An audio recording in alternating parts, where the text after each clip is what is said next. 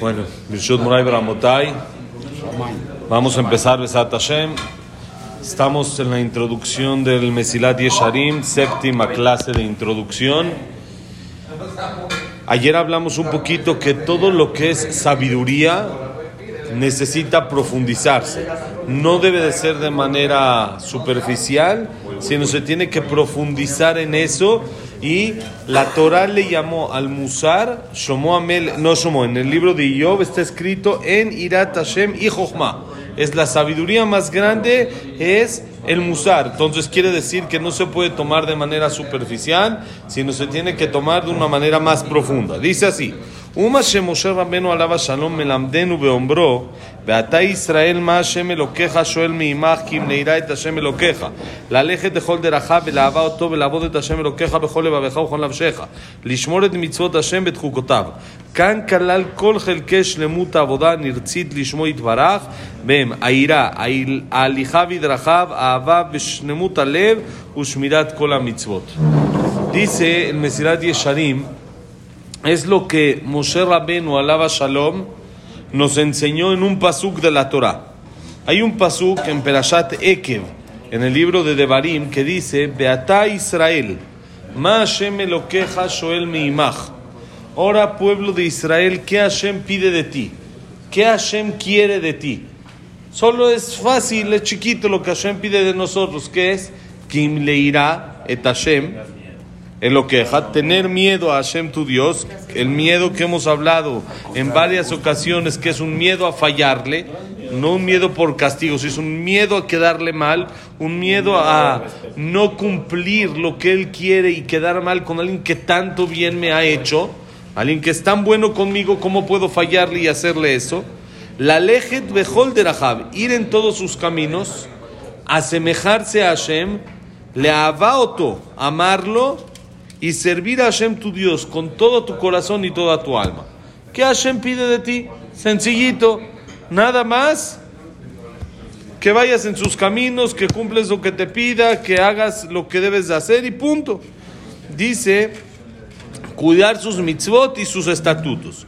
Dice el Mesilat Yesharim, acá englobó, incluyó Moshe Rabbeinu alava shalom, todo el...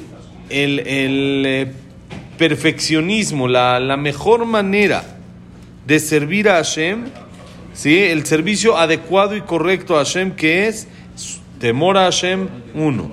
Dos, ir en sus caminos. ¿Qué es ir en sus caminos?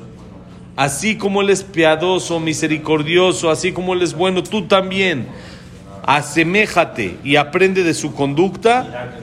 Midah keneged midah. Tres, ahava, amor a Hashem.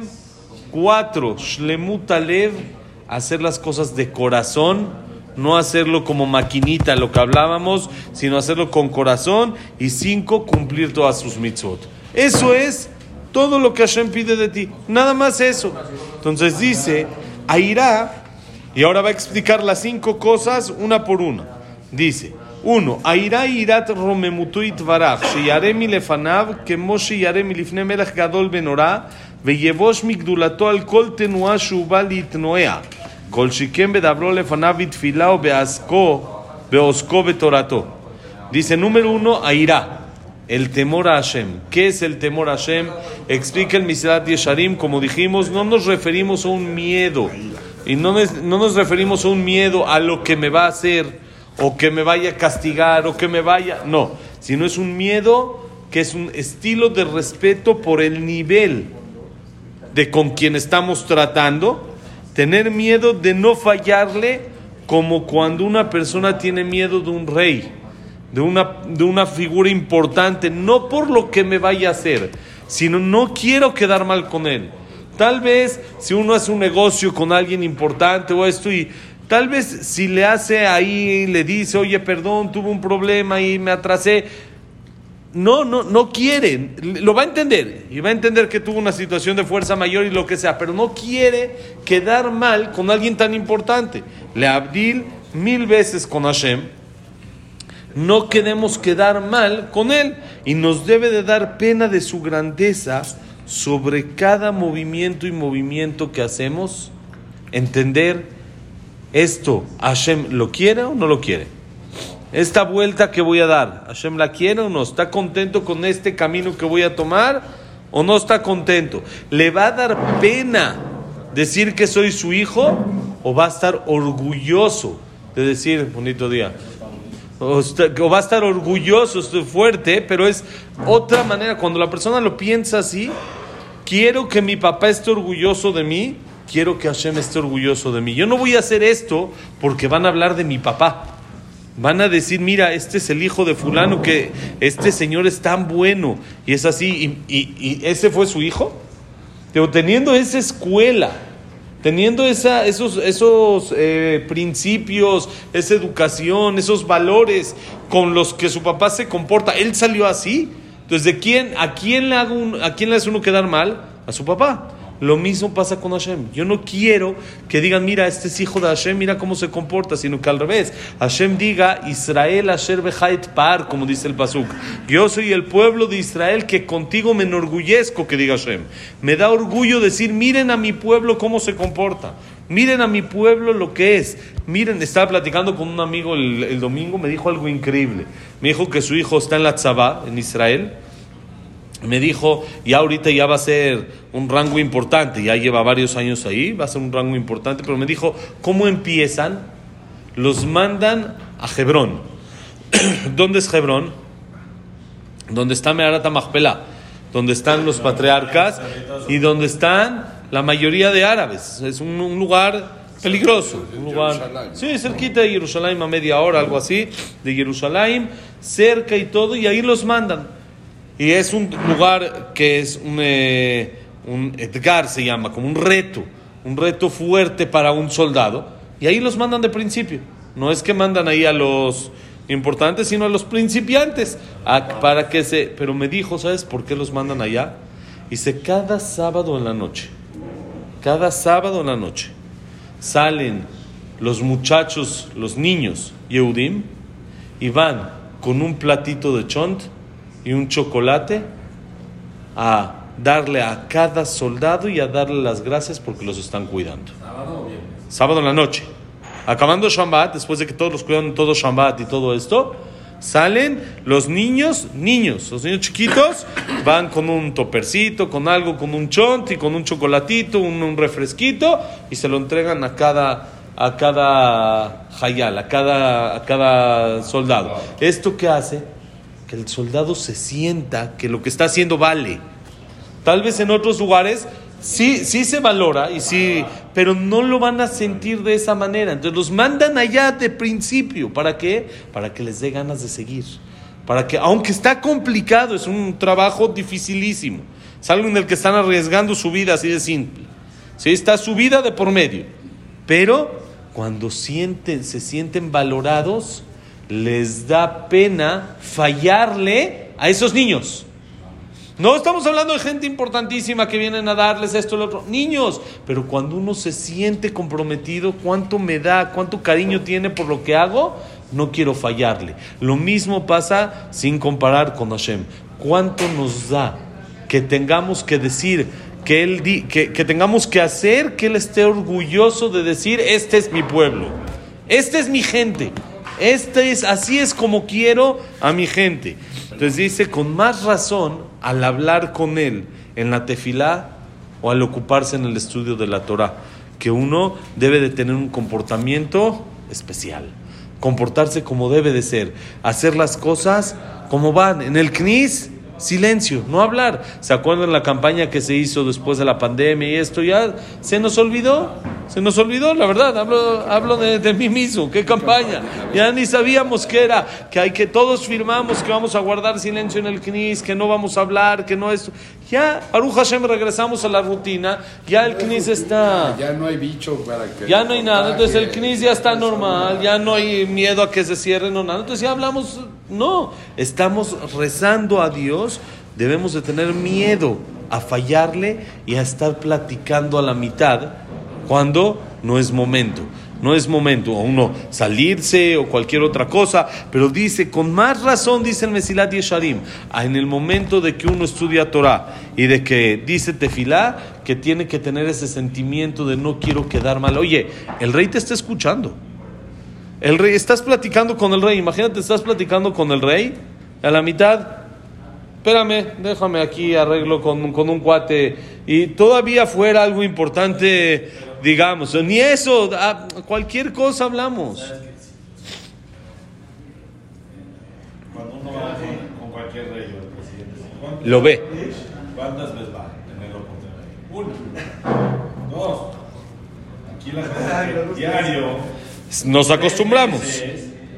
Nos, es como nuestra casa, te sientes cómodo, exactamente. Pero eso es el trabajo de que uno tiene que estar haciéndolo. Exactamente. Tenerlo presente todo tiempo lo que estoy haciendo. Aunque, por otro lado, sabes de que también la gente que está con el rey fijo y tienen eh, juntas y esto, no, no lo hacen. No lo hacen, ¿sí? Pero como te digo, ellos lo ven. Aquí está el rey. Nosotros no lo sentimos. Nada más sabemos que está Hashem, pero está en el subconsciente. No lo ve, no lo tenemos presente. Entonces, por eso esa idea, Irat Hashem, el temor a Hashem, el tener a Hashem presente, el saber que está, el miedo a fallarle, nos va a ayudar en todo esto. Ese es número uno. Número dos dice, Alijav Idrajav. Kolel kolinyan yosher amidot betikunam. Buma shebiaru zichronam libraja.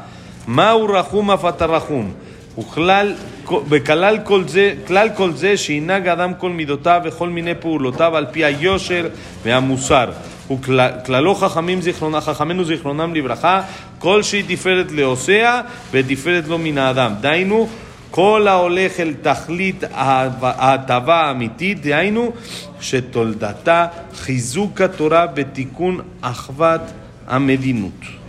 Dice así. Segundo tema que Hashem nos pide es ir en su camino. ¿Qué es ir en sus caminos? Emular lo que Él hace. Copiar su comportamiento. Esto incluye todo tipo de cualidades, la rectitud, el trabajar sobre nuestras cualidades, el mejorar nuestras cualidades. Y es lo que dijimos, que dice la Guemará en el Tratado de Shambat, página ciento treinta y tres b, dice, Mau Rahum, Afatarahum. Así como Hashem es piadoso y misericordioso, tú debes de ser igual. Intenta no ser cruel. La persona por naturaleza es egoísta. Piensa nada más en él. Y hay veces nos conmueve el corazón ver algo que nos da haram. Pero no somos piadosos en sí, sino normal somos crueles. Y nos tiene que conmover el corazón algo. No debe de ser así. La persona tiene que ser por naturaleza, eso es el trabajo, y lo vamos a estudiar, cómo se adquiere y cómo se hace. Pero la persona tiene que ser por naturaleza piadoso, por naturaleza ser bueno, no ser alguien que solo piensa en él. La verdad, la verdad, si analizamos el noventa y nueve punto nueve de las cosas que hacemos en el día, es por nosotros, es por ti. Aunque tal vez le haces un bien a otro, aunque tal vez le ayudas a tu esposa, aunque tal vez le haces algo a tus hijos, el punto final de todo eso es porque estás pensando en ti mismo. Es la verdad, no estamos pensando en otros. Y eso no es piedad. Piedad es pensar en el otro. No lo hago porque a mí me conviene, porque tengo un beneficio de este acto que voy a hacer, sino porque en realidad entiendo que eso que debo de hacer. Como si la persona, como dijimos ya en alguna ocasión, es muy difícil. Oev Dakim, le, le gusta el, el pescado. Ah, ¿te gusta el pescado? Entonces, ¿por qué te lo comes? No, no te gusta. No te gusta el pescado. Te gustas tú y llenas tu deseo de, de, de placer por medio del pescado. Pero no es que te gusta el pescado. Si te gusta el pescado, no te lo comes. Está muy bonito el pescado. Entonces, ¿por qué te lo comes? En hebreo se dice, es que en hebreo se dice oev. Oev es amo, quiero. En hebreo se dice oev dag. ¿Cómo dices te gusta? Oev. Oev, me amo a mí y entonces busco cómo llenar lo que necesito por medio de otras cosas y le echo la culpa al pescado, que lo quiero mucho. No, no quieres el pescado. ¿Eh? Llenar el ego. Llenarse. Y eso es... Exactamente, es uno propio. Que es un amor personal. Es un amor propio. A ti, por eso amas a tus hijos. Claro, porque quieres que tus hijos salgan bien. ¿Por qué? Porque te quieres. Porque te quieres a ti. Mira, esos son mis hijos.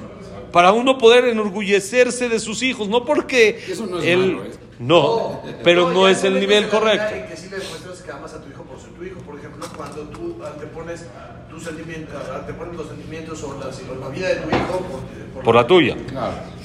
Pero ¿por qué lo haces? Hay que ir hasta el fondo. Y también, ¿eh? y también es parte de la formación personal, porque tú lo haces a fondo por ti. El amor al hijo es el amor más incondicional. Al hijo, no, no. Ah, no, caso a ti mismo. Piénsalo. Pero a, a fin de cuentas por ti. Esos hijos es lo máximo. Exactamente. Es el más sencillo de hacerlo, de llegar a eso. Por eso siempre se compara el papá. Exactamente. Es natural.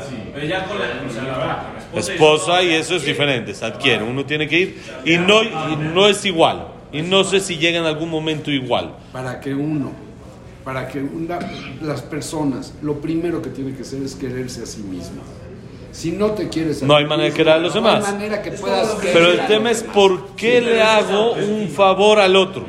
Y amor, sí. Es como normalmente dicen en los aviones. Primero póngase usted la... La mascarilla.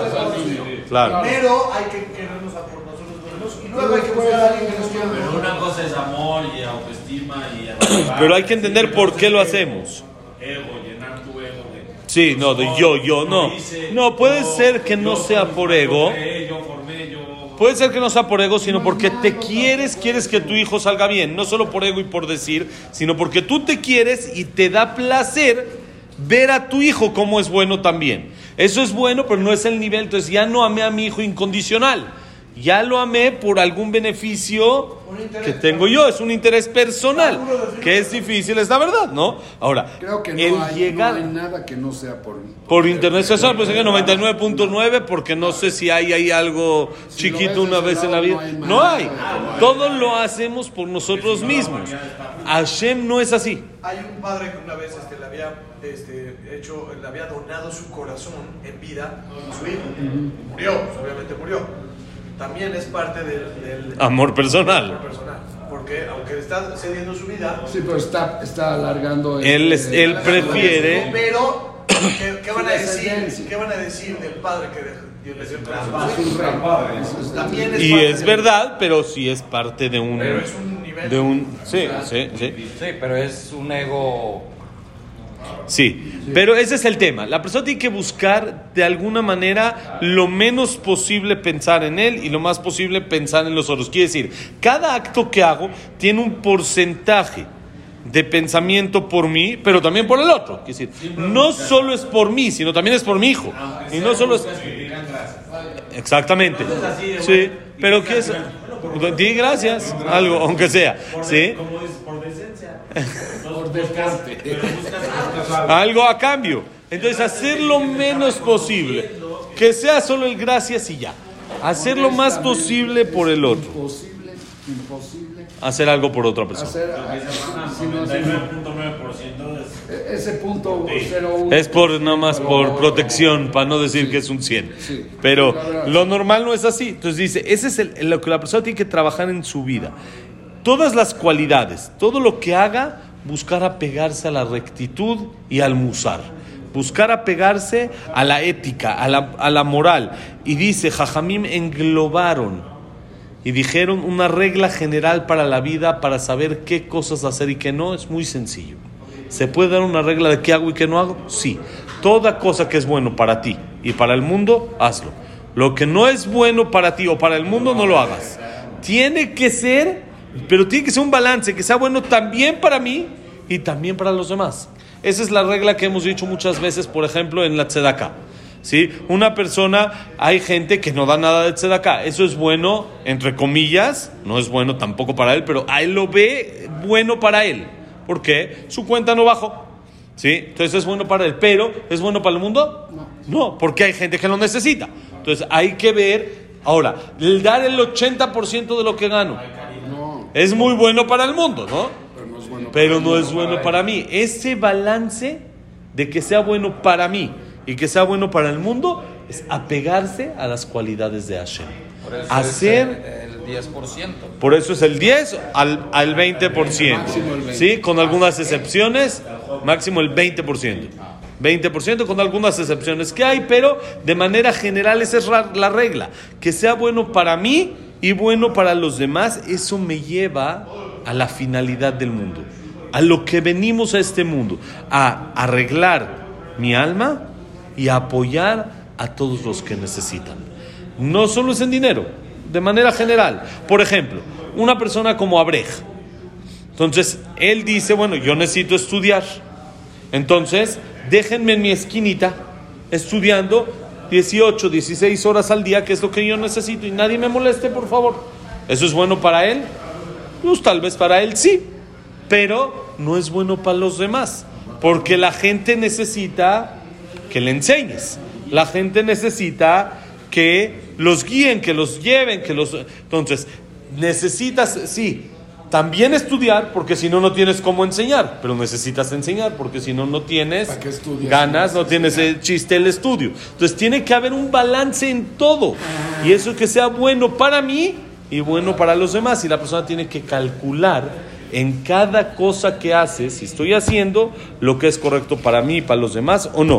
Y esto dice es el, la finalidad de la Torah y el arreglo de la humanidad es esto. El arreglo de la humanidad es comportarnos de una manera en la que sea positivo para el que lo hace y positivo para los demás. Si todos harían eso, como hemos hablado casi todo el tiempo en el Musar, el mundo sería completamente otro.